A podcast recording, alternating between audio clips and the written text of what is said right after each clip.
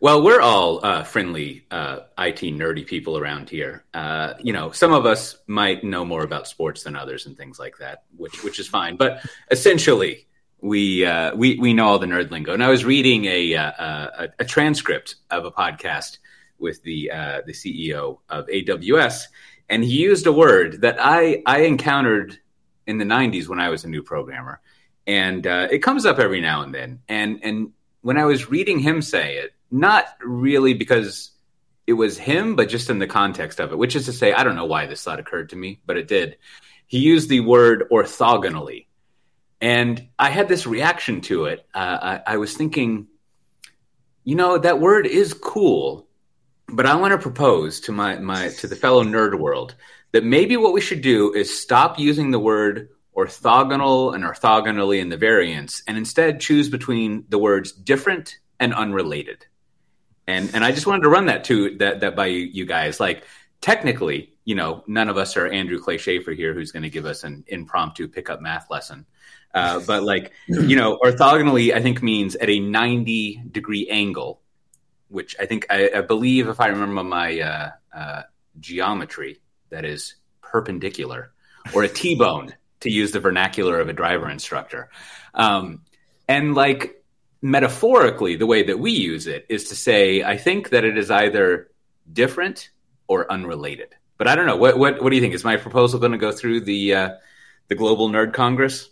But it doesn't sound uh, nearly as advanced, or uh, you know, I don't know. Just it's not enough management speak. Don't you think that's part of just like mm-hmm. where, where, the word gets a little bit of? Uh, this is true. It's just like oh, it just you know, it's just like when people use big words, and it's just like wow, look look how smart I am. Like I just said something. Uh-huh uh, that way. And they just have like a long math. So I don't know. I think that's where I don't know. It, it feels like, especially in the sense of an uh, AWS like writing and just communication style. I feel like there's probably something uh, that comes from it. I don't know, Brian. What do you think? What are your What are your thoughts on orthogonal?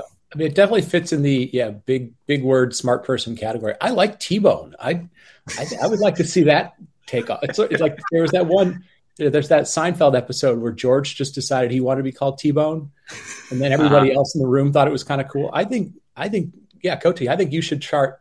Okay, okay.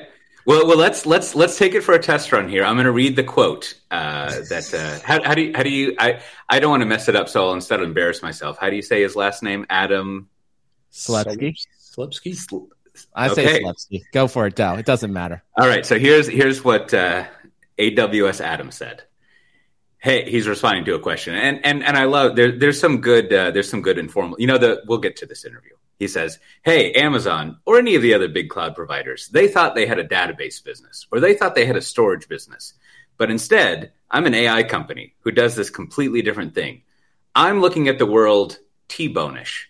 so now, now to be clear, that was a theoretic thing that an AI company was saying, not what AWS Adam was saying, right? He was they're talking about the, the AI market, and he's like, this is how AI companies would be thinking. Now, I didn't take the time to rephrase that sentence, so you could put a noun in there instead of uh, adverb.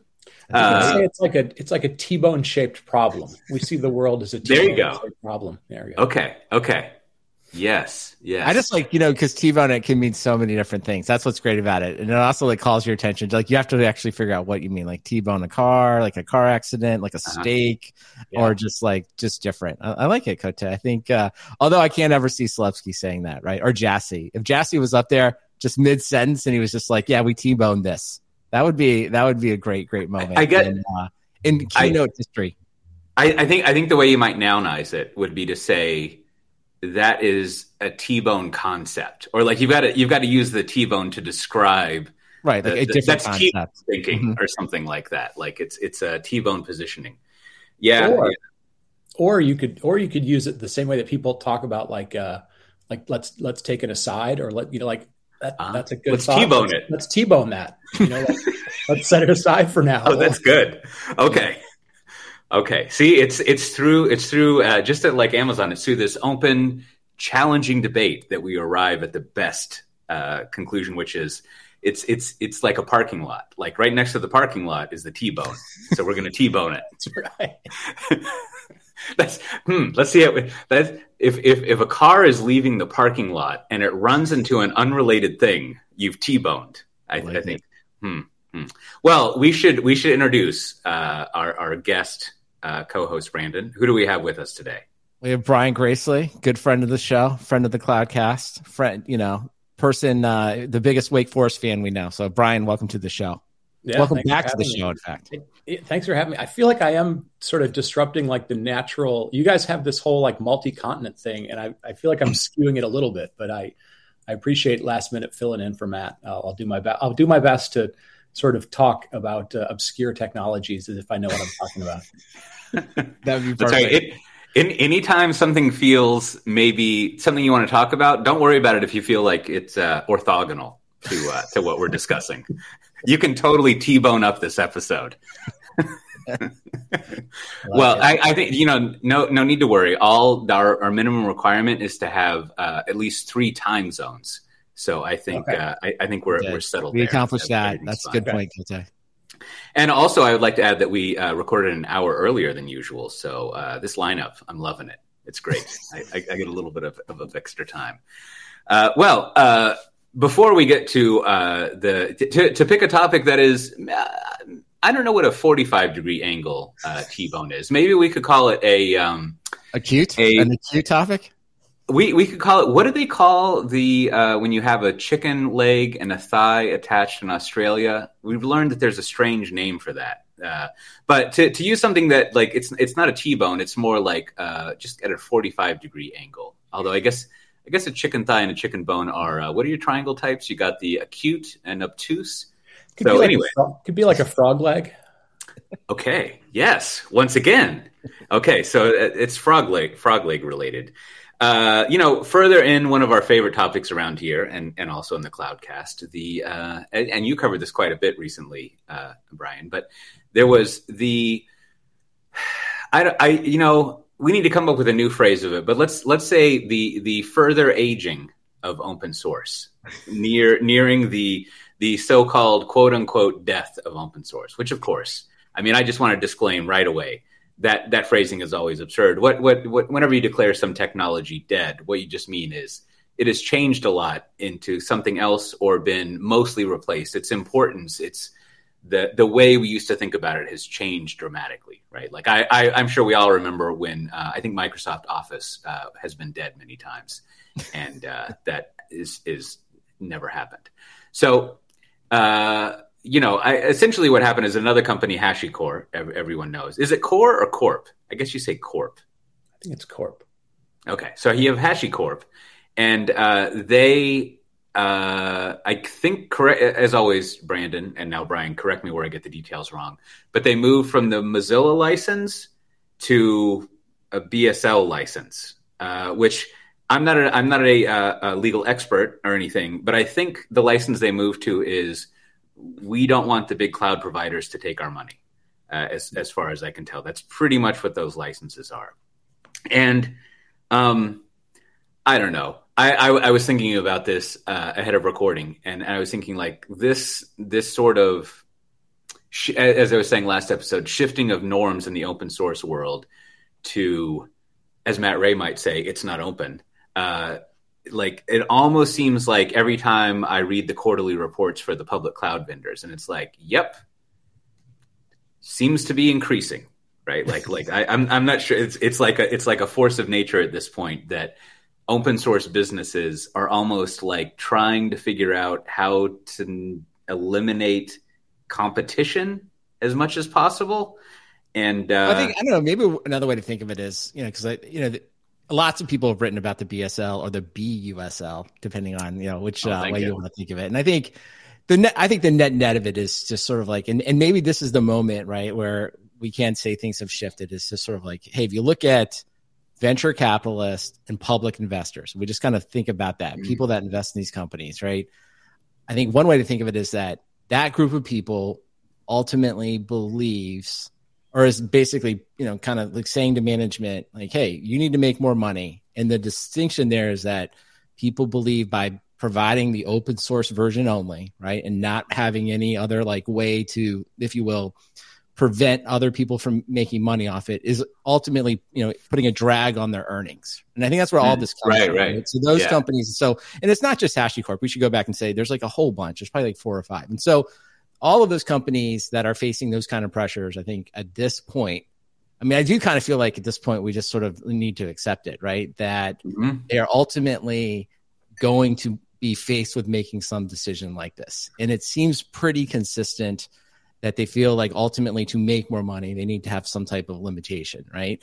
Um, and so the only other alternative to that is I think Adam Jacob is probably the one I see kind of advocating this the most, right? It's sort of like the other side of that would be something like, no, if we make a great open source project, then ultimately what happens is it becomes super popular. Other people make money, but it's the whole idea of like rising tide floats all boats, right? And we do that, sure. and everyone makes money, and then we end up making more money. But I don't know. And it's, I love to get Brian's son on this. Like when, when I think my own personal experience, recounted on the show many times, uh, where I've been, you know, in the midst of doing it, it has not worked out that way, right? After a- any amount of effort. And it's been very frustrating. So, like when I hear Adam say it, I sort of like nod, but I think to myself, this doesn't usually work that way. So I get where these companies are coming from. Even if you don't like it, I understand the pressures. I don't know, Brian, what do you think? Yeah, I, I I think my, my favorite my, my favorite internet phrase around around open source is always when somebody chimes in and goes, "Well, they just need to build a better product. They need to build a deeper moat." And you and you kind of want to go, "There is no moat. Like inherently, none of you guys mm. want a moat around your software." So yeah, it's uh, uh, I don't know. It's we love we love the idea. I guess I think the thing is we love the idea in software or yeah around this stuff to just ignore anything that has to do with risk, right? Like take take all concept of risks out of play. We love that until somebody says, yeah, I, I would like to make some money for my efforts. And we all sort of seem to get that concept, except when it comes to, you know, using software. So yeah, I don't know. I, I I mean, this is definitely like a reinvent T-bone T-bone moment, right? everybody, everybody is like, I'm going to get reinvented, and so I'm going to T-bone and shift to not let them let them you know take uh-huh. my business. Like yeah, that's yeah. it's it's. I, I mean, maybe the way to think about it is this: like they didn't they didn't really shift their license; they just ended the free trial period. So instead of like a 14 day free trial, they had like a seven year free trial, and they just decided to end that. And you shouldn't be upset huh. about it. You should be happy for the experience. right? Like, like, you know, don't, don't be sad that it's over. Be be happy that you experienced it. You know, I yeah. think the one place that people get in trouble, and this is the part where I think as we kind of like if we're if we are kind of in this shift from kind of like, you know, it's gonna be free forever, everything's great, you know, open source now, open source forever. And I think what happens is it's just kind of back to the old defaults lifestyle. It's like people get used to that. That's what they expect, right? And now we're kind of living through this change. Whereas, and this was, and this is what I'm interested in going forward. It's sort of like maybe this will give more of the companies, if you will, the I don't know, the the confidence, if you will, to just declare up front, right? Like if I'm a company and I'm starting today, and if they choose to be open source, they should be clear about why they're doing it, right? Like if it's to like promote their product and get it out there, that's fine. But at the same time, they should be clear about like, no, we are going to ultimately want to make money and we're going to have some type of commercial license. Cause I think what happens is just people, you know, feel like it's never, you know, rightfully or wrongfully, it's just sort of like assumptions. Like you always make, you know, again, like as the old saying, assumptions, right? It always gets you in trouble. But you know, and I think that's the friction, right? That's the friction point now. And so maybe going forward, if people, I think we're, and I just think like to me, the shortcut, as I've said on the show many times, is like if you're a company, you've taken venture capital and you're pursuing what you would hope to be an IPO or a public markets outcome, then I just kind of assume that eventually along the way is going to be some licensing changes, right? Like I just sort of embed that in the way I think of your company. But maybe if people were more clear, it would, it would be um, kind of keep people from being so frustrated when it when the change happens. What do you think, Coté? Yeah, you know, I think, I, I, I think when, well, we we we've discussed this so much over the years, and and so like what I try to think of is a model to like run in my head to know when the game is over.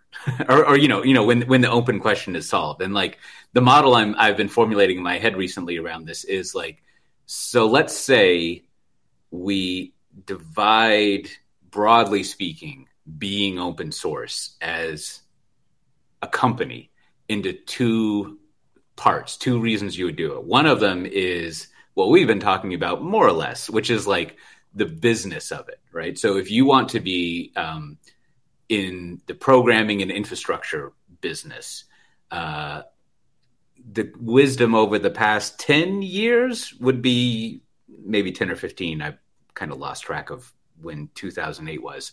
But like you should start as open source, right? And then you can go into the like Byzantine bramble patch of like open core versus this thing versus whatever, right? You can like debate all those kind of like narcissism of small differences things.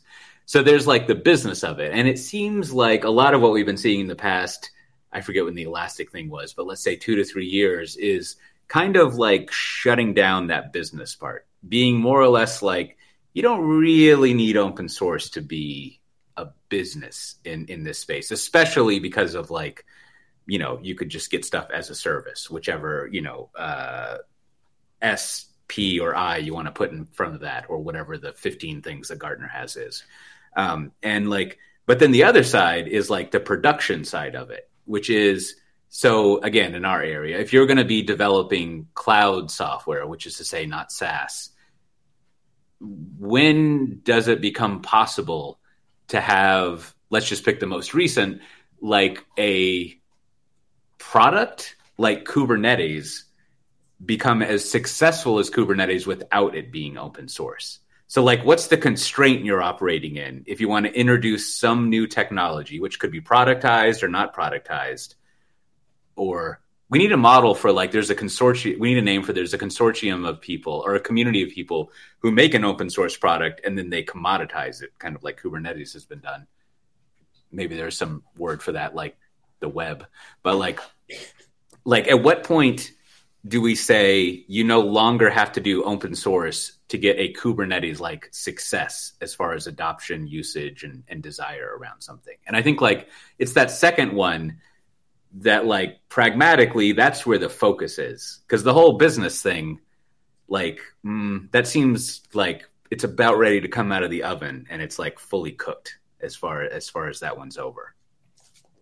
Yeah i guess you know it's kind of interesting you know kubernetes side side of it. Is sort of like maybe what happened there, you know, and certainly Brian, you're closer to this than even me. It would be something along the lines of enough interested parties got together. Now, I guess Google ultimately had its first say it was going to be open source, so there's one. But then enough oh, um, interested parties sort of said, "Hey, listen, the only other option here is some type of Docker swarm. We don't want there to be a proprietary version of this. So let's all just agree that we're going to use some version of Kubernetes, and we all have a way to make money off of it in some." direct or indirect way, like hosting it or repackaging it in a whole nother set of products or something along mm-hmm. those lines. So, because in that kind of scenario, it seems like there's enough, if you will, competition out there um, that the market bo- is both thriving and you know people can kind of do what they want. What do you think, Brian? Yeah, I mean there hasn't like there haven't been that many Kubernetes kind of projects, right? Like Kubernetes kind of looks like Linux in the sense of like it got created partially because people were like, we we need different infrastructure, and maybe we don't want VMware again, or we don't want AWS. No offense, Cote. Like we don't want the one vendor to do it, so we're willing to to create like a community around something. Like Linux was the same way. Like we don't want you know Unix or we don't want Windows. We want this other thing. We're but most of these don't really work that way. I mean, like most of them are like it's it's a vendor who drives it. Um, yeah, they i mean it's almost like like if you're trying to build a model around this or let's say you were let's say you're a vc and you were starting today and you were looking at this and you were like should i fund this company's idea? I mean i, I feel like it's going to basically boil down to if if we if we sort of agree that like let's say 50 million dollars in revenue is a viable number to where somebody would have like an exit right? Like they could get bought or they could consider going ipo will you spend more in money you know will you spend more money in operations to turn that software into a saas service or will mm. you hmm. spend more money in sales and marketing to get to $50 million like if you could do that kind of math then you might say for example like should i open source this thing because um, that i mean open source is just a replacement for basically free marketing get the market interested in my yeah. thing build up a brand yeah. or you say this is complicated enough software. The real value is in me operating it for you. Um, and, and then we go ahead and do that. But like Terraform is one of those ones that's like, it, it looks probably more like Kubernetes, like it's sort of new infrastructure, like it's a replacement for Ansible or a replacement for Chef or a replacement for Puppet. Lots of people would like to have something like that. I think Adam uh, even said that, like it'd be nice to, or I know the Pulumi guys were like, it'd be nice to just like a common cloud language. So it kind of fits in that, you know, broad, you know, wide platform thing. But it was only ever adopted by one company, which is the weird part of it. Like Kubernetes and Linux had lots of companies. Mm-hmm. Nobody you know, nobody was ever like a 15% contributor to it. And I don't know if that was because they wouldn't take pull requests or whatever, but it, it does feel a little bit unique in that it's sort of single vendor led, but you know, eight years into it, we now have all these companies that are trying to build businesses on Terraform, which is a little, a little different in the dynamics of it. Yeah. But, yeah. You, you know, you, you raise a, a third thing, which as with most third things are not sort of, uh, the universal decisive thing, but but a uh, uh, orthogonal thing to consider, uh, which is which is I, I, I, to divide things up into two. Like when it comes to, uh, I don't know, this pardon the phrase, technology innovation. Right? There's almost like there's at least two, if not three, phases of of the business side that you have to pay attention to, and you hit on the first one, Brian, which is uh, your venture capitalists need an exit. And so, whatever it takes for you to do to get to that exit point is the first phase of your life. And that could be being acquired by another company, IPOing, it could be shutting down, it could be selling off to a PE firm. But like, you need to get as much as possible for whatever your investors want as a return, right? Uh, and then after that, you know, you let's say you become a uh, there's probably a phrase for this your own company like you still obviously like have to uh, show value to your investors or your shareholders or if you're a private company whatever you have but you're sort of like you're beholden to those things running on yourself and then of course there's the the in state the uh, you know when you go to the, the the, the retirement home and then eventually the the PE hospice firm or something like that.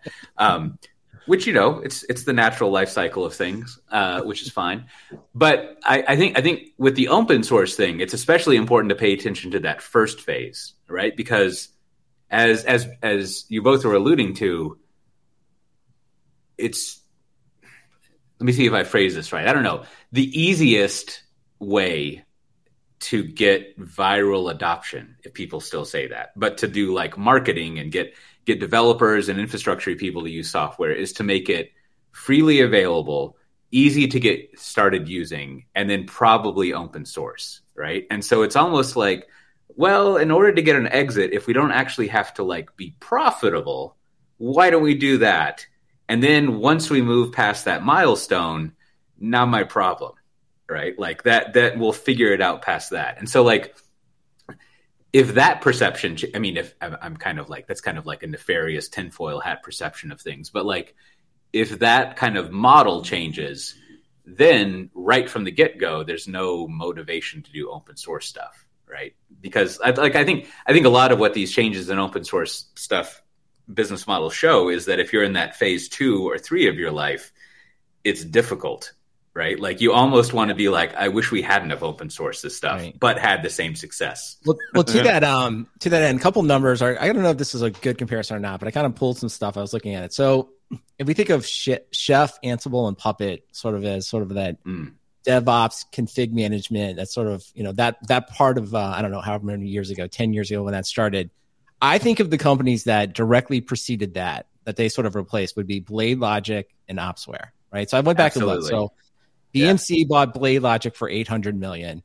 And uh, this is, and then this other one, every time I see it, it just shocks me. HP took, um, bought Opsware, this was an Andreessen, Marc Andreessen, uh, you know, company at the time for 1.6 billion. So just kind of do the math there, right? That's 2.4 billion dollars of exits just amongst those two companies. And I think even at the time, I felt like people weren't that happy with those products. I mean, maybe that's revisionist history. And then you think about Chef, Ansible, and Puppet, you know, and so two of those went to private equity and one went to a strategic vendor. But, you know, when you add that up, I don't have, I don't think all those numbers are public, but I think it's significantly less. I don't think I'm breaking any news there. And it's sort of like, you know, it, it just sort of kind of like, if you will, it's kind of the stark reminder of like, okay, well, you know, Chef and Puppet, like, would you know if you know what's the uh, uh alternative history if they had started just down the mm-hmm. road of like a more traditional uh, proprietary version does their exit look something more like this something like a, uh, the 1.6 billion or was it you know just meant to be? And of course terraform different situation right? You know or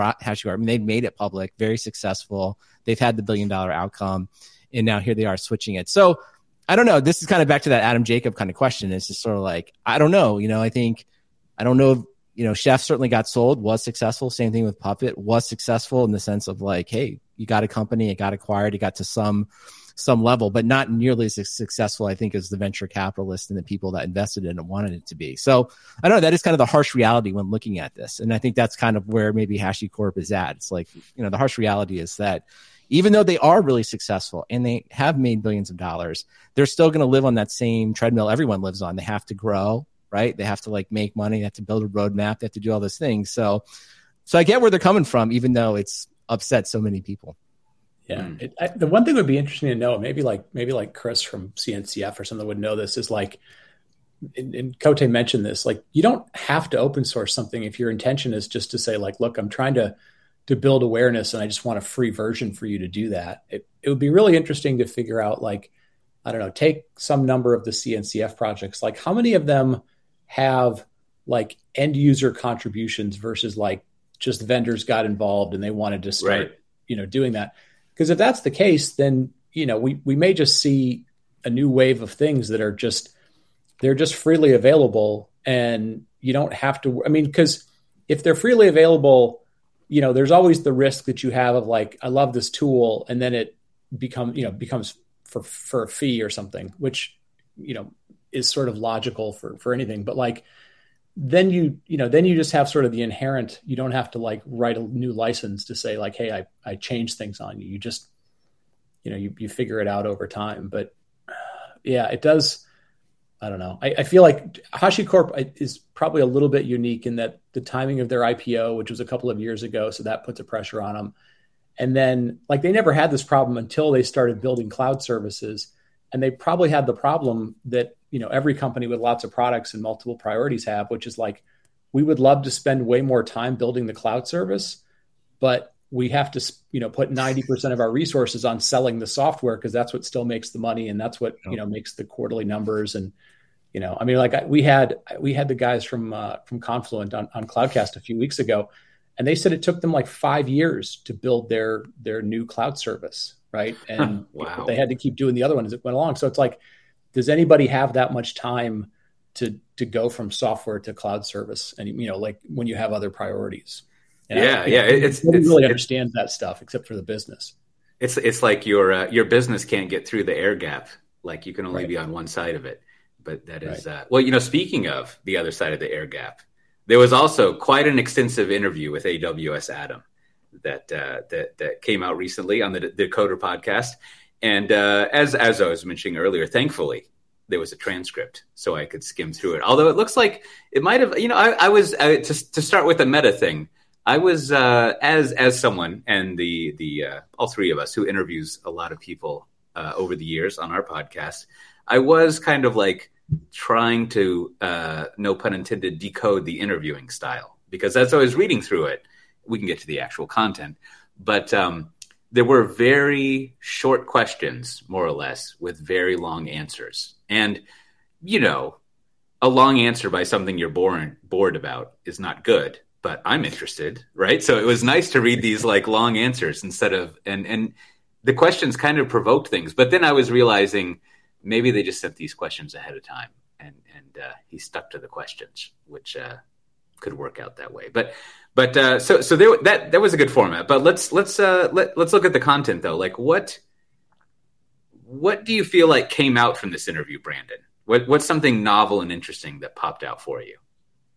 Well, I think the things that were on there were a couple of the, you know, the uh, talking points. One is I'm always, you know, as everybody knows, like I'm always interested in like how far into the cloud um, mm. AWS Which inning? we are. So this time they said 10 to 15 percent uh, of IT. So so again, those playing at home. So okay, we've, we've been at this for 17 years. We are now let's just say if we're 10% through, right? you got to do the math. And then if we said, uh, as I said before last week, I think it was like, it's a $200 billion. So we got to add all the clouds together, kind of a rough estimate. So that would say, you know, you know, uh, Selipsky kind of thinking there's a $2 trillion market here, right? For cloud. Mm. And that we're 10% of the way through. And so I think last week I said, well, to get to a trillion dollars would probably take us a growth rate of like, you know, around 22% industry wide. And that would only get you to a trillion. So if you're going to get to 2 trillion, we're either going to be this at a long, long time or the growth rates are going to go much higher.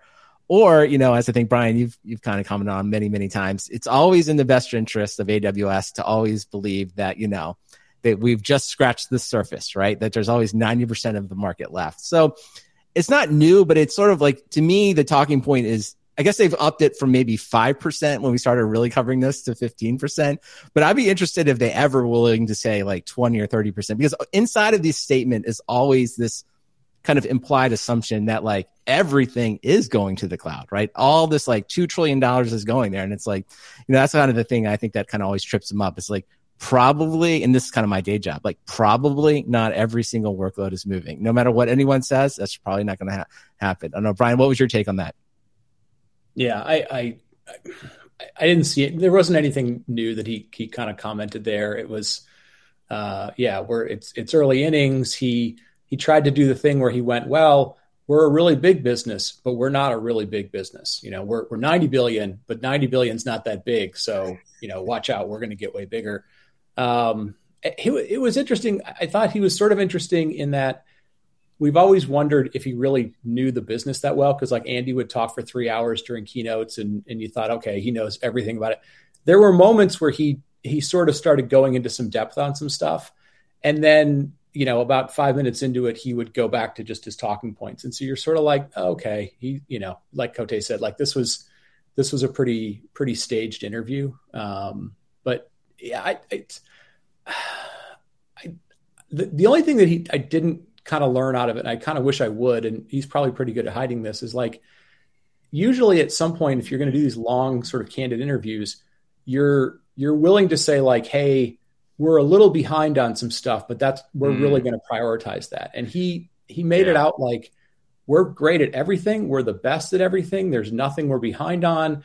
And we're just waiting for our customers to tell us, you know, what to do next. And and to a certain extent, like that's fine, except I, I do sort of feel like that attitude is like, well, where is the AWS innovation? Are you guys just are you just problem solvers, or are you, you, you know, can you see around the corner? Because you don't make it out like you can see around the corner. Like Andy used to to convey that, like we we know where the future is. I don't. Adam doesn't seem to say that at all, and maybe that's just because it's not a good talking point.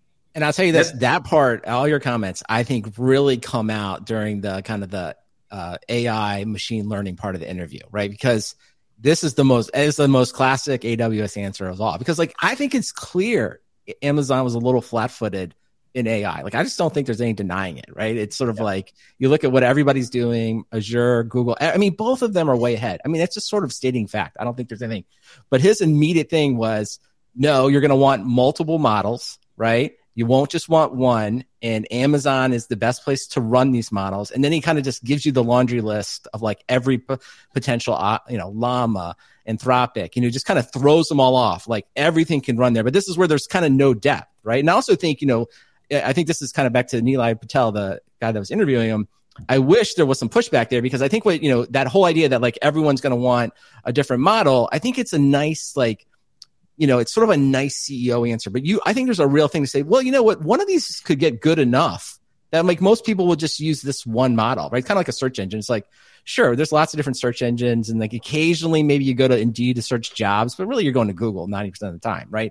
And I think inside of this is like at least the potential that like, hey, there's going to be some dominant model. Most people are just going to use that.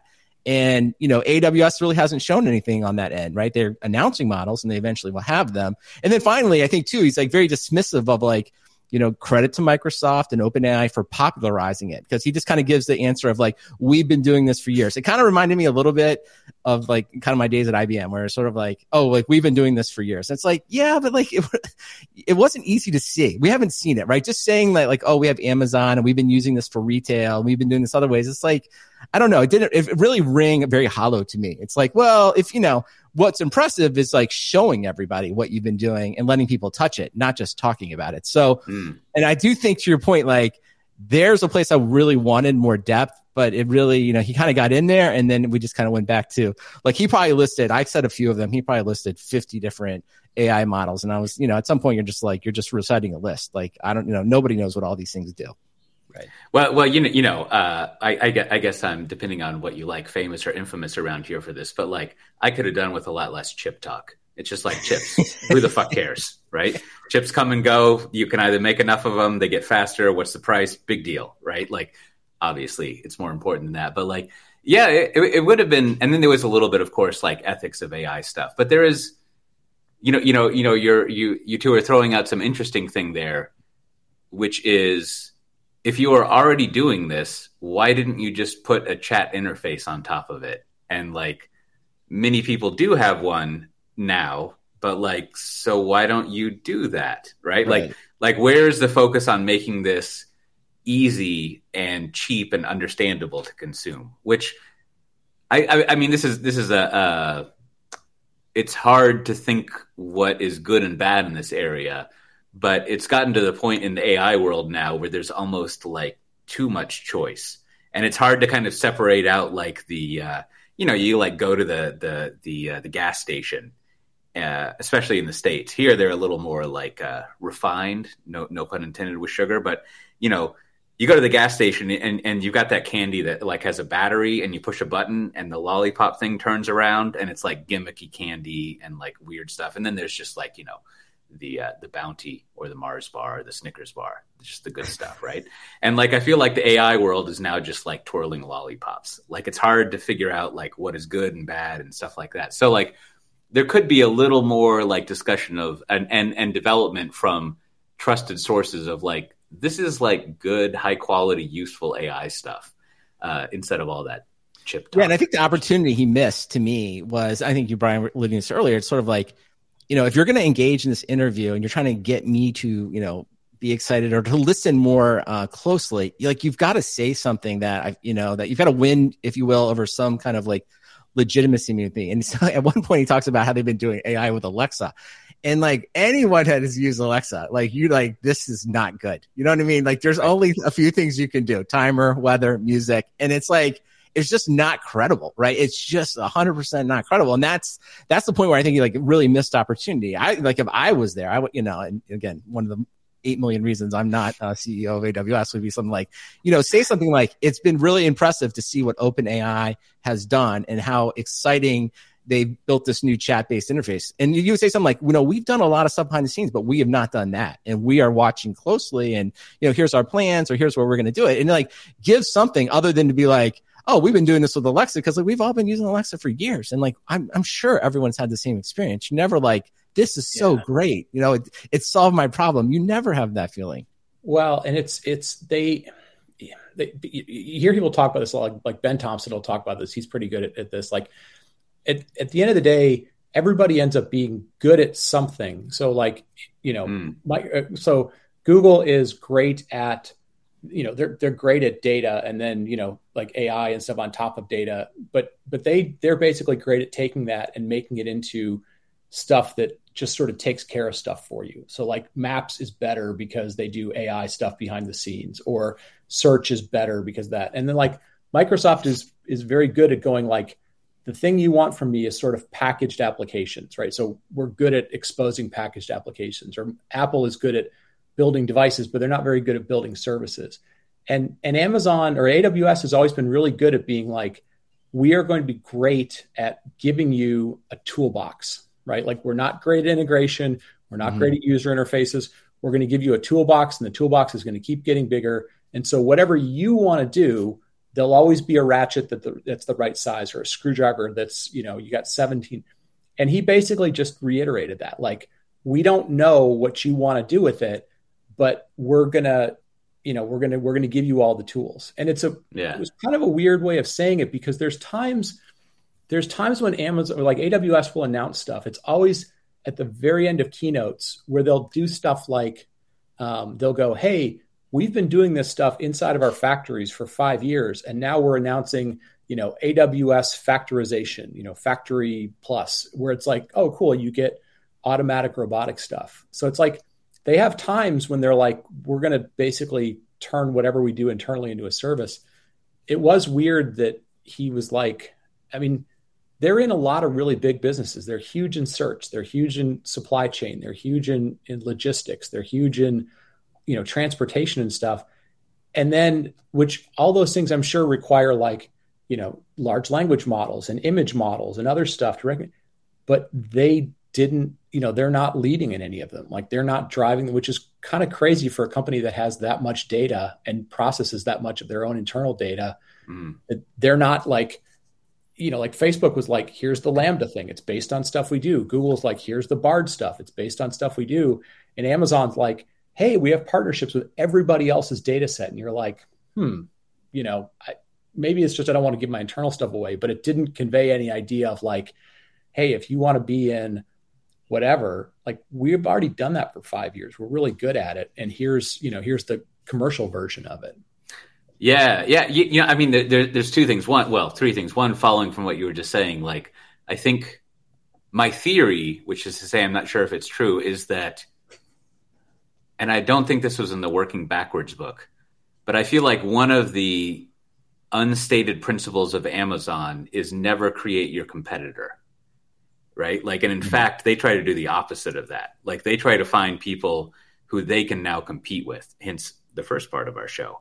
and and and so like it would be weird if Amazon, well, if if you know, following the logic of that theory, like if all the things that the whole Amazon is good at and has been doing for five, ten years, they probably don't want to like open source their supply chain and logistics business, so to speak, right? And like right. like how you would do that. So there must not there must, but like maybe there's some limiter on that. And then that gets to the the the the second and third thing, which is like, you know, in in, in our corny way around here, like you're you're making me think that like Amazon is the opposite of the defaults lifestyle.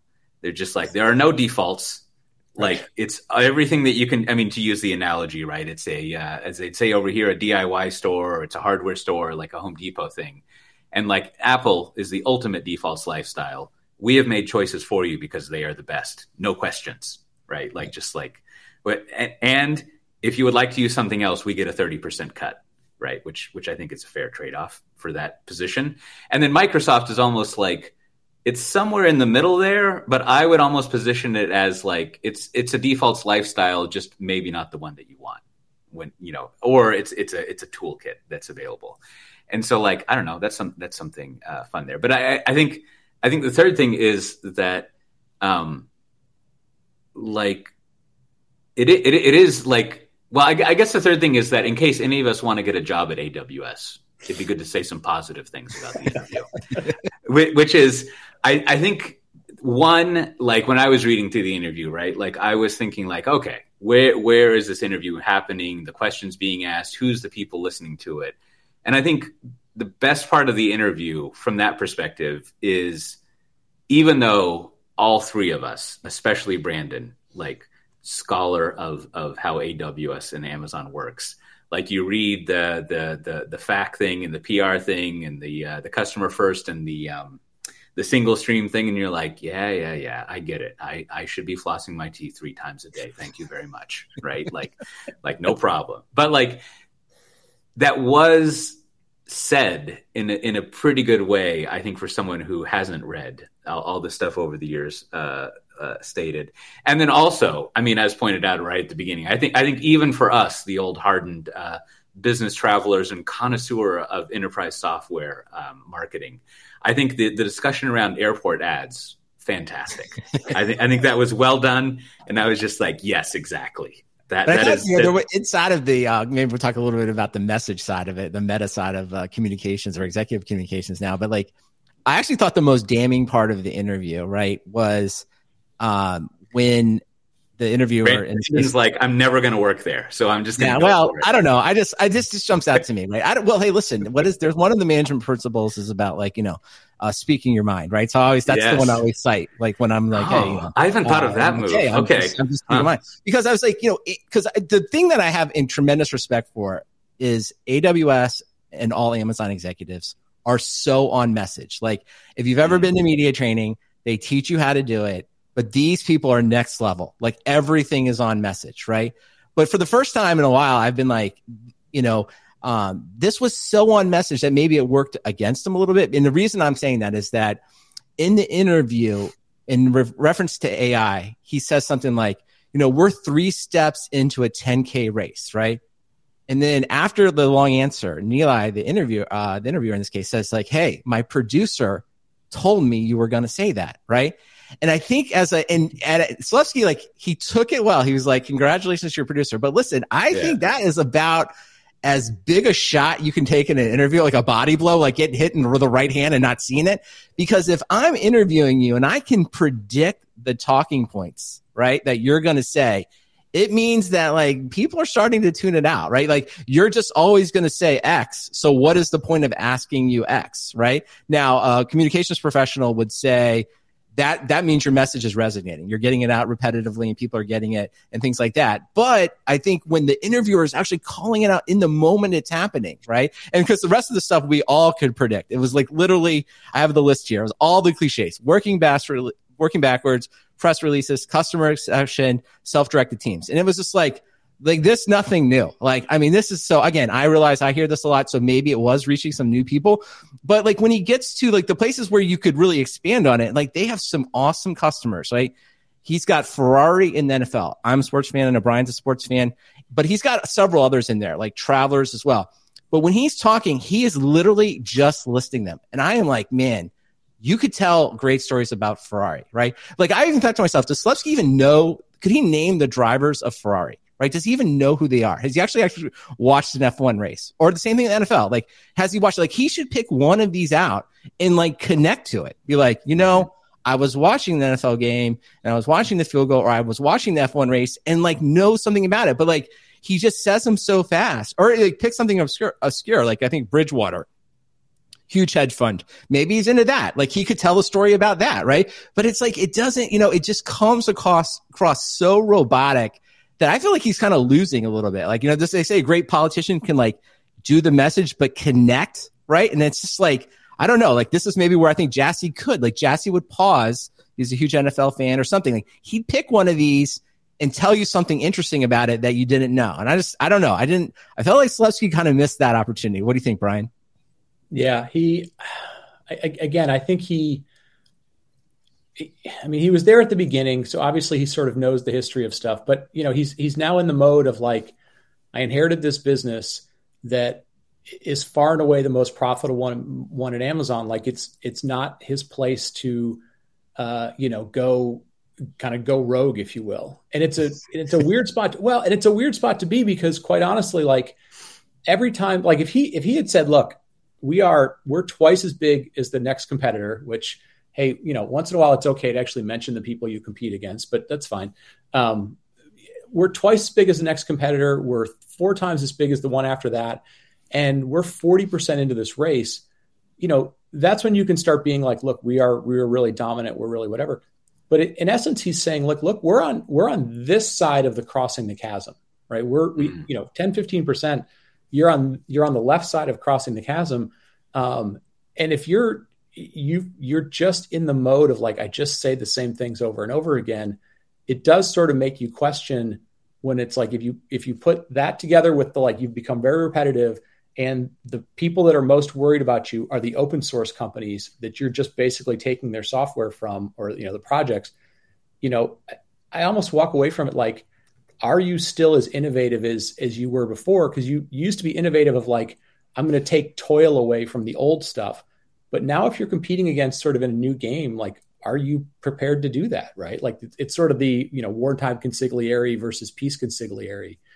I don't know. I you know he's only been there a few quarters, but you wonder if like that's his personality or if he's just so jammed down by Amazon PR that that's just the way he's going to do every interview. Yeah, I think you hit it exactly right because that's what I wanted. Because I, you know, kind of halfway through, I was like, this is like this is like a ninety percent Jassy, right? And it did strike me though about how similar Bezos, Jassy, and Selipsky are. Like maybe that's just like literally, you know, they're copying each other. I mean, there's like kind of like some mimic, but it's it is kind of amazing.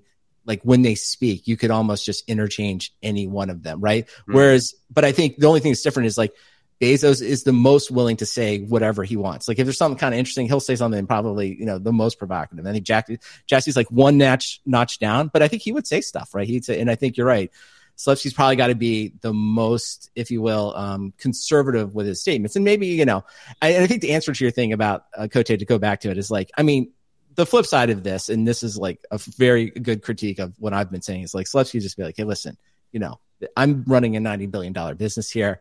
Uh, I think we're doing really, really well. This, uh, all, all communication professionals think I'm kicking ass and like, who are you to question anything I've done? And I'd be like, yeah, it's probably a good point, right? And, he probably will. Like if he runs this business over the next 10 years, he will make hundreds of millions of dollars. I will unlikely make the same kind of money. And so, you know, I mean, I, there's like nothing I can say other than that, other than just watching it though. But, but I just feel like, you know, like to me, it's sort of like, what's the saying? There's like, there's no crying in baseball. Like, can, is there no joy at all at AWS? I just sort of like, you have all these cool customers. You're doing all these cool things. Like, like, don't mm-hmm. you ever stop just to see like the thing that you're interested in. Like I'd be at F1 race. I'd be like, man, this is awesome. I'd be telling F1 stories all the time or football stories or whatever. And I think just inside of this is like, there got to be something in there other than just like writing PR memos and things like that. Like go out and like really learn what your customers are doing and like be impressed by it and like have that come through your interviews. I mean, I would enjoy that. Well, well, first of all, Brandon, uh, when it comes to yourself, uh, I think what you need to realize is that we're just three steps into a 10k race when it comes to podcasting.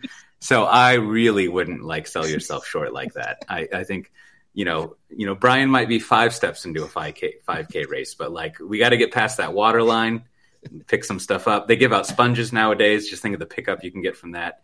Uh, and and then you know, I, I think I think another like another interesting thing to think about with with the interview is kind of to a point points a lot of you two are making is so if you were to read only this, like what does AWS think its differentiation is? Like like what makes it unique, right? Cuz like sure, what was it? 80, 90, 70, however many billion dollars, like that's awesome, right? But but like like what what did they talk about? What did he talk about most that is like different maybe than other people? So the first thing is he was basically like it works, right? Like we have better uptime, which I, I don't know the studies, but like, sh- sure. Like, you know, we, our, our stuff breaks less often. I have no idea. Uh, so that, that's always a good claim. Our right. stuff works better. And then he had the more secure, right? Yeah. They said we're a lot more secure. Mm-hmm. Right, right, right. And, and, and so let, let's, let's, let's bundle that into functionally we're better, right? Like, mm-hmm. like we have better, the, the way that we, we run is better. And then I think we kind of talked about this already, but I, we talked about both of the two already. Like the other thing that like is interesting to think about, especially in my world of like digital transformation or just getting better at stuff, is like, and y'all y'all were kind of making this point with like the how similar and disciplined people will be is they really do cherish their culture.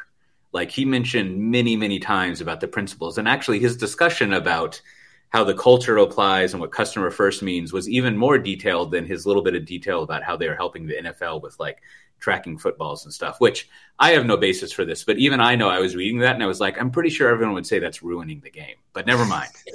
like, that's just an old person comment, right? Like maybe the young kids love it. Uh, but like, um, so, so there is that like our culture, how we operate as a differentiating thing. And then there's, there's, there's what I think Brian, you raised is that like, and I don't. I guess my my my trailing question here is like, would Amazon ever say we're a toolbox, right? Like, would they ever like really commit to like, uh, we don't really have opinions of how you're going to do this stuff. We'll just give you all the tools, right? So in contrast, I mean, the ultimate contrast is always is Apple, who would say like, uh, no, take it or leave it, or give us thirty percent, right? Like, it's just sort of like it's prohibitive to like think of the Apple platform as a toolbox. Like that's not what they want their customers, how they want them to think about it. Um, well, they, I don't know, he, but but he, he that did. seems like there's three key points there. Yeah, I mean, he did seem to distinctly go back to this idea that like there is no there's no difference between AI and the cloud. Like the cloud is AI and AI is the cloud, which is almost him doubling down on like and he did he did have some statement where he said like, oh no, we're only one tenth of one percent into a ten thousand you know uh, yard race or whatever it was. Like he that seemed to be the thing he came back to. Like we're not gonna mm. we've we've spent 15 years defining the cloud. We're not about to sort of you know let somebody else redefine like what the cloud is the cloud is it's an operating model and it's technology and it's this and it's that and yeah that that felt like whereas like in, in the case of apple in your your kind of analogy like apple is just doubling down all the time on like human experiences yes there's technology involved but it's human experiences and there's no end to what human experiences would be they're they're basically trying to say like there's no end to what the cloud is the cloud is you know the cloud is just this three billion dollar future that right you know, right we'll all get to. Um, the, the other thing I thought was interesting, and, and Brandon, you'll you'll appreciate this. Like, who is sometimes you do these things like you know the PR people set up this type of interview, and it's obviously kind of a, a giant softball, and you kind of go, well, who's the audience for this thing, right? Because it's it's not the tech nerds, because other than other than saying like you know, AI wouldn't exist without cloud, like as we've talked about for 45 minutes here, like there was nothing new in there. He's not speaking to Wall Street because Wall Street already knows what their numbers are and what they're doing and so forth. Like, I kind of wondered who they think they were talking to. And the one, the one group that I don't think he was talking to at all, but he should have been was like, if I'm somebody from Amazon, you know, I'm an, I'm an AWS employee and like football coaches do this all the time. They get out and they rant about stuff. Like they'll say, "Oh, we were terrible in practice, and we're we're going to get killed by this team this weekend." Like he didn't convey any sense of like, "Hey, those of you working on AI intern, intern, internally with a, uh, AWS, get your shit together," because we're like he, he, didn't convey that at all. Right, right, right. And so you wonder if like the AWS people internally are like, "Hey, man, we're doing great. A plus for us." He didn't, you know. And like, you, you know the only thing remotely like that that he did is is, is uh, they discuss layoffs yeah. and there was like you're making me remember there was a, a moment that was like kind of a level of uh, if you'll pardon the, the the the word the phrase the the, the phrase there was a moment of candor that I don't really expect. And like it, w- it was like wrapped up and like a little marbled in, in how it was his said, but he basically said, we laid off people who we didn't think could learn new things right? Like he, he was like, we looked at our businesses, we don't need this business anymore. I, I'm not quoting here at all. This is just the way I thought about it. Like we looked at the, we wanted to reduce them, and we tried to uh, move people and give them new things to do if if we thought they fit. But some people, they just didn't fit anymore, right? So we, we couldn't like retrain them, and so that was like, I, I mean, and, and I'm I'm I'm uh, agreeing with your point. Like that was kind of the only, other than the raw raw stuff, and we're awesome, which is always right. fine. But there there wasn't the um, uh, instructive criticism right. of, of, of employees, except for that one moment, as I recall. Yeah, and he didn't. The other thing is, I, I wonder. Like they used to go after subtly, they would go after Oracle. Like in keynotes, they'd be like, you know, mm. that, basically like that old database company or that database company that's auditing you. Like he could have, he could have said like, look, you know, I know people are enamored with with Chat GPT, but let's be honest, like you know, that's only come along in the last six months. It's not even homegrown technology from Microsoft. They don't own it.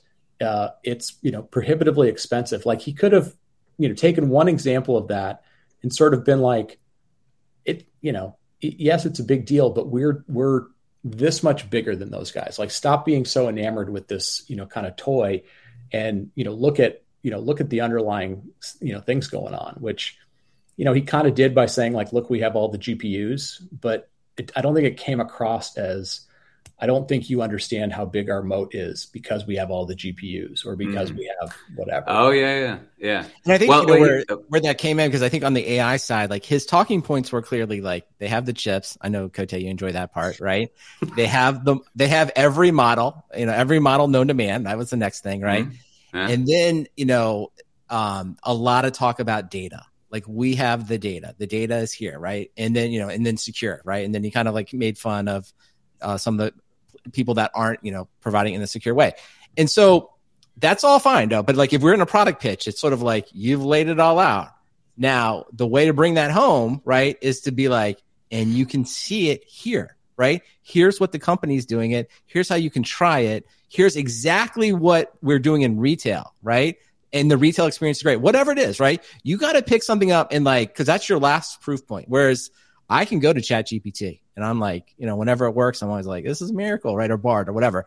And they don't have that. And that's the part that I think, like, to me, if I was like, I guess I am critiquing the, the, the press side is like, that was the complete miss because the cliches, working backwards, press release, customer obsession, self-directed teams, those answers were so incredibly long, right? To the point of like, you know, I'm just like, I'm almost on like triple speed trying to get through this part, right? To like, to get him to finish that. But like, that's the part where like, he should be giving that length of an answer to connect all the things he said and then give me something to go do, right? Go mm. touch this, go see this. When you're watching this game, right? Watch this specific thing and this is how Charles Leclerc is going to win, you know, the next race at F1, right? And it's like that's the part I think is just hollow, right? So maybe they have it. Maybe just you know his talking points. He was stronger on the culture stuff. But again, that would always be back to like, do you, if you're stronger on the culture stuff, and one of the cult- cultural principles is customer obsession, but you can't talk to the customer in like an obsessive way how they're solving a problem like maybe you're missing it right even though you say it maybe you're missing it so to me that's like sort of like i don't know the missing link in that whole interview was that to me mm. well you, you know to close it out I, have got two thoughts one I, I, I you know j- j- just like you, Brian, and I'm sure you too, Brandon. Like the first thing when I was reading this article is like, who is this for? Right? Like you, you always like learn when you're in the content creation world to figure out your audience real quick.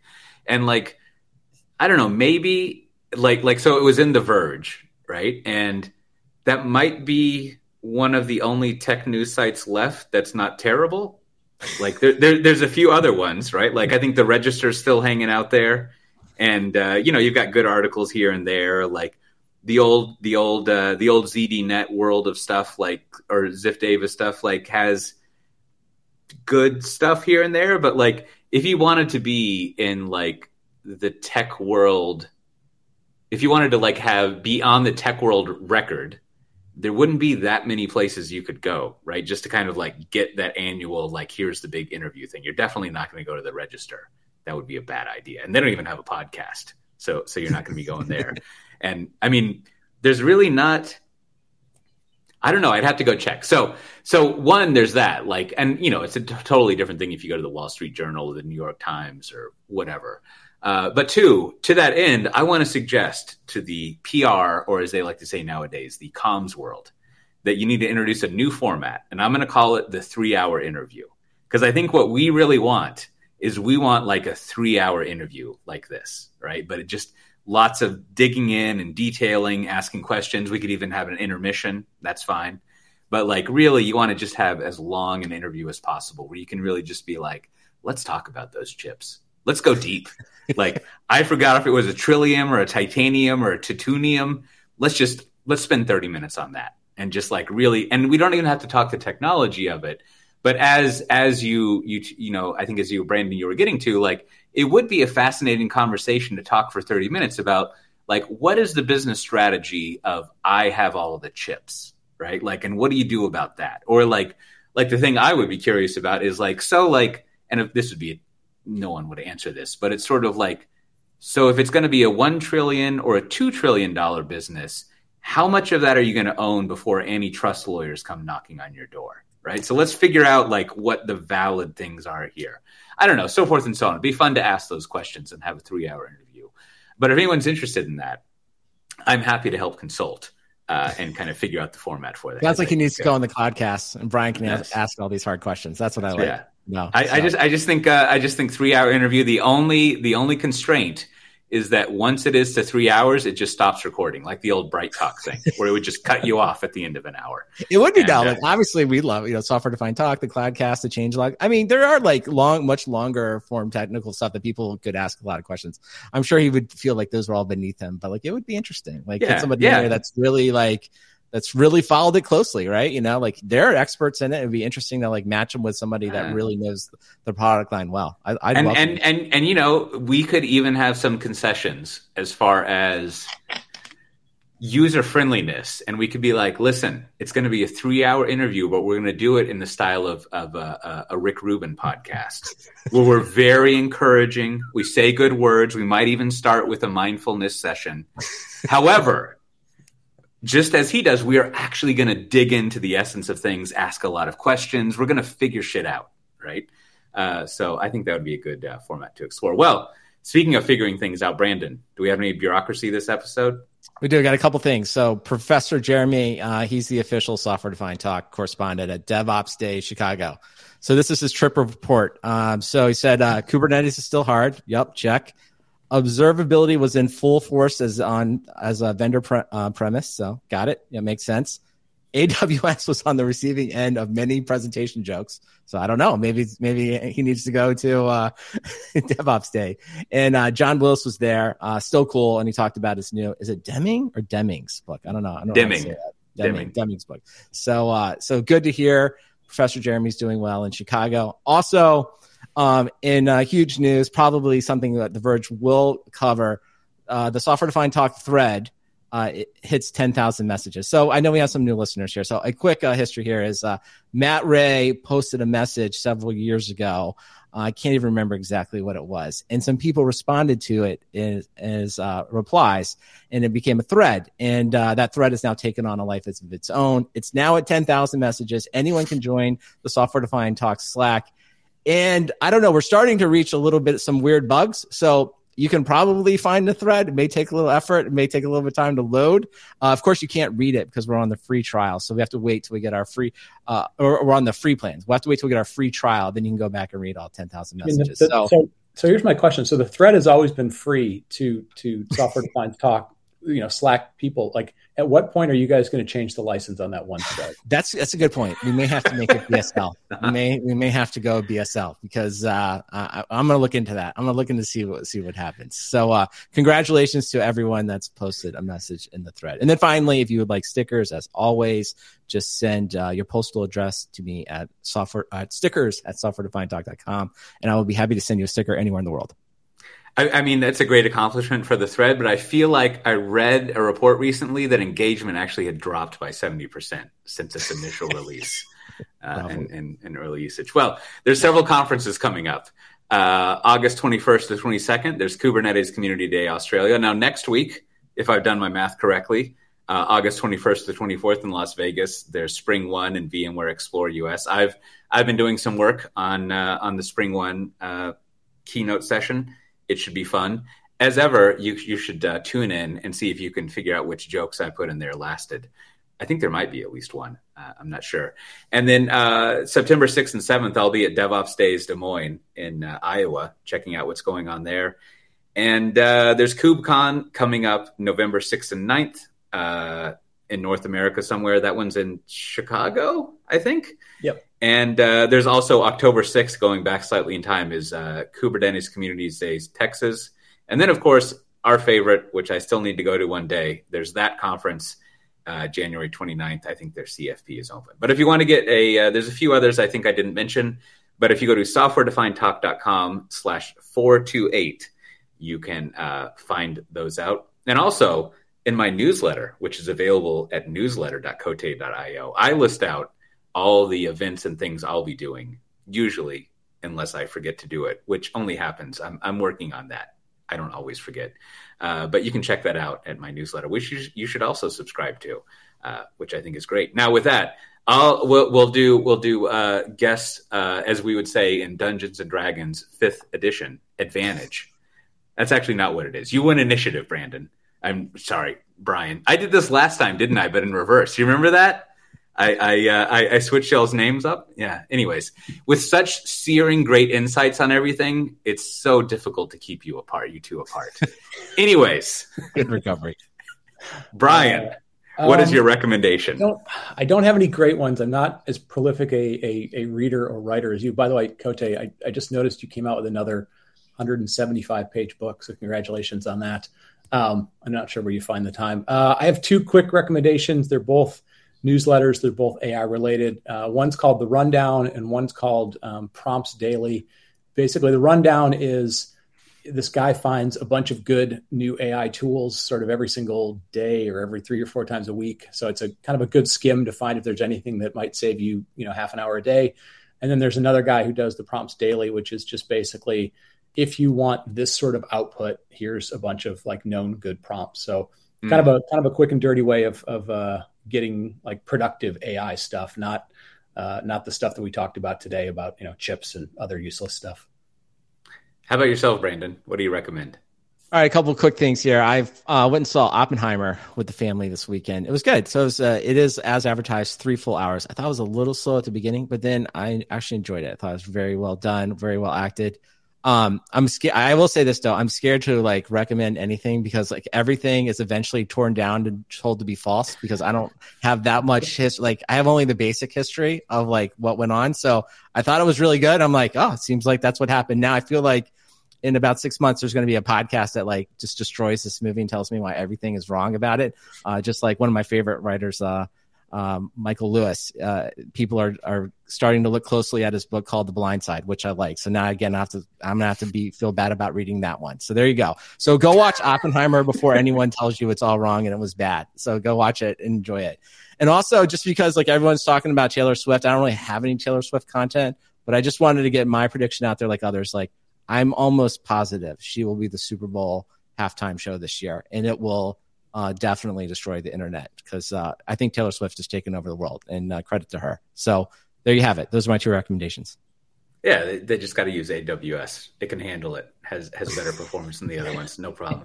Well, I, I think I think I think uh, what's good to remember about any recommendation you give Brandon is, is that like those who are satisfied do not speak. Like it's only people who are grumpy who talk. So like there's always you know I, I mean I mean I, I, guess you could say I'm making a, a similar allusion to Nixon's silent majority, which I'm not intentionally. but like, just like you always got to remember, whoever's talking is probably in the minority. Because well, I think you're the one who started this. Were you the one that said books could kill? It's like now that podcast and several others, it's just like everything. Everything eventually gets destroyed. You're like, I feel bad. Yeah, yeah. So yeah, yeah. That that one is. uh, uh I don't know. They it's good though. I like it. I like it. Hey, listen, I want the truth anyway. No, it's it's it's it's still good. They they they should institute a a, a policy where it's like we're only going to say positive things for ten minutes, and just like and and and like that. It would be the most damning part of, of, a review if they were like, I really like the color orange they picked for the book cover, right? Like, I think I think that that would be great. Well, my I, have got one. I've got a follow up. Someone asked. I mentioned uh, Bruce Sterling or Bruce uh, last week and uh, that Bruce, yes, is Bruce Sterling. If I, I was saying he has a very uh, uh, unique and and to my taste, fantastic way of speaking. Right, like it takes a little getting used to. You're kind of like, is this what's happening here? Like, does this guy know what he's doing? But like, it, it's pretty good. And if you want to see some examples, just Google for like Bruce Sterling South SXSW South by Southwest videos and uh, just look at his annual keynotes. And I, you know, they're again, it's uh, they're they're they're they're pretty good. They're their own thing. Now, my recommendation, I'm actually uh, calling in remotely. I'm I'm in a hotel, and uh, it's the first time I've stayed at the Elements brand of Marriott, which. I want to say that Elements is maybe like the W Hotel of Residence Inns. Like it's a similar situation where you have like, you know, you've got like the kitchen situation and it's intended for an extended stay as they say. And this one is brand new. It's in Zuid in Amsterdam. And I have to say, it is probably as nice, if not nicer, than most of the high end Marriott hotels I've stayed in. It, and that might just be because it's brand new, but I think it's uh, it's pretty good. Now, the only disadvantages are going to be that it is significantly cheaper. Well, I don't know, at least a third cheaper than staying at like a Marriott or or a Westin or you know, God forbid, a JW Marriott. So if you're monitoring your minimum spend to reach your titanium elite uh, re, re uh, qualification, that might be a problem. But you're definitely going to get the same night. So you pull up a spreadsheet and see if you can balance out the spend versus the nights, because I think it's pretty good. It's it's not so bad at all. Well, with that, speaking of things that are pretty good and not so bad at all, You've been listening to another episode of Software Defined Talk. First of all, thanks, Brian, for being on this episode. It was great. I, I was looking me. forward to it. And uh, you should check out, I mean, if you don't know that, that Brian and Aaron do the Cloudcast, uh, it's .net, right? You can go to cloudcast.net It's uh, you, have got he does he does fantastic. Uh, and I mean this in a good way. You know, he's sort of like the Andy Rooney of cloud podcast. He's got a good a good Sunday thing, and uh, they're they're they're always uh, in the prime in the good time before the the whole why did Kurt Cobain kill himself Andy Rooney episode. like they're they're fantastic. I, I, look forward to them all the time. They're good stuff. So you should check that out if you don't listen to the Cloud uh, Cast. And uh, if you want to get the show notes for this episode, links to everything, lots of things we didn't cover, go to softwaredefinedtalk.com slash 428. And with that, we'll see everyone next time. Bye bye. Oh, you, you, you know what we should have as a uh, to to give to give the uh, post producer Brandon some assignments here. I think uh-huh. I think it was Michael Neal. Is it Neal's? I I, I apologize, but yeah, he, he Neal, got yeah. he got a screenshot of Matt Ray spilling his juice on his keyboard. That was priceless. It was it was, it was fantastic. It was I good. Think, yeah. Maybe we should make that some of the after show art. I don't know. I don't. Uh, it's not a really flattering. I, I hate to do that to Matt Ray. He's, uh, but uh, maybe that's part of the. Maybe that's part of being the talent. Sometimes you don't always get to pick your. Exactly. If I mean, I I think as Brian knows, if you're going to be in the podcasting game, every now and then there's going to be an unflattering screenshot of you. It's not good. I mean, you realize how fast you're getting old. uh-huh. I think that is the enterprise IT experience of TikTok. McKinsey rates it as not good.